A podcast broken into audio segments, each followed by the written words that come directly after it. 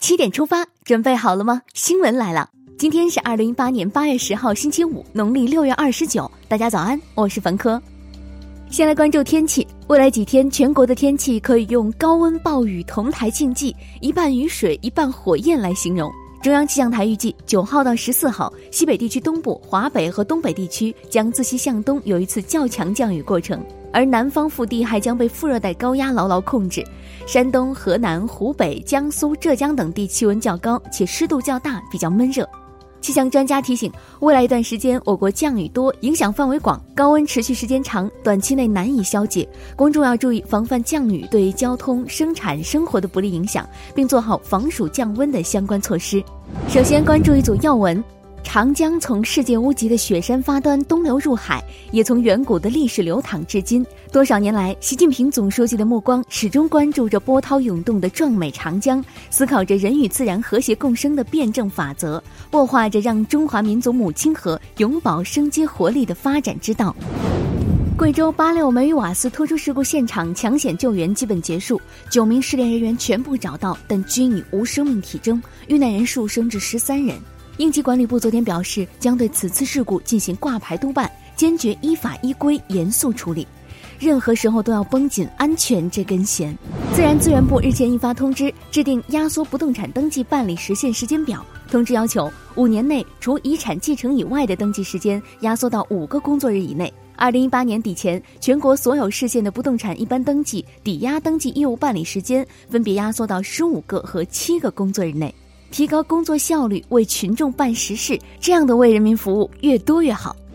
陕西省商洛疫苗事件工作组九号通报，网民反映的百白破疫苗、麻腮风疫苗等五个品种疫苗均在有效期内接种，但存在疫苗出入库管理登记不规范、接种流程不规范、自行制作疫苗批次卡不及时更新，造成信息登记错误，导致民众的质疑。生命安全怎能儿戏？一定要严肃问责相关责任人。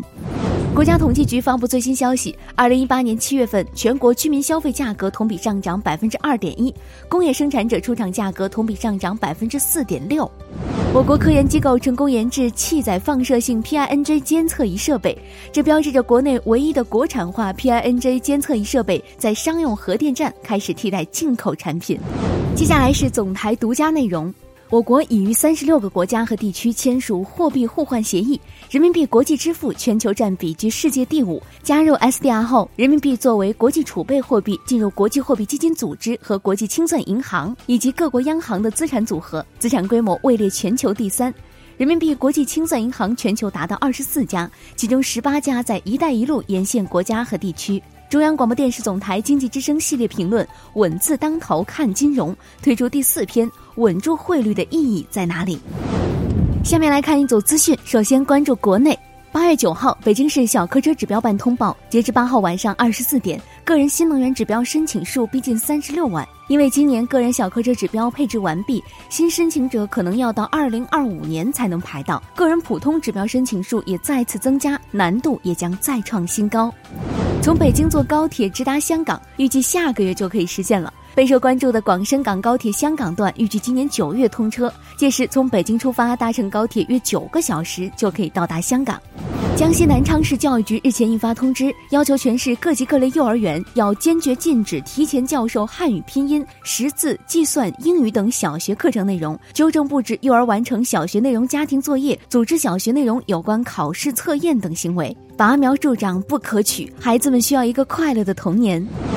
日前，有媒体爆出，合肥常春藤少年宫幼教衔接班午睡期间，老师用脚踩孩子的脸。该机构后厨还被发现存放过期食品。八号，合肥市相关部门回应称，该机构属无证经营，已按相关程序依法对现场发现的过期食品查封扣押，下一步将按照法定程序依法查处。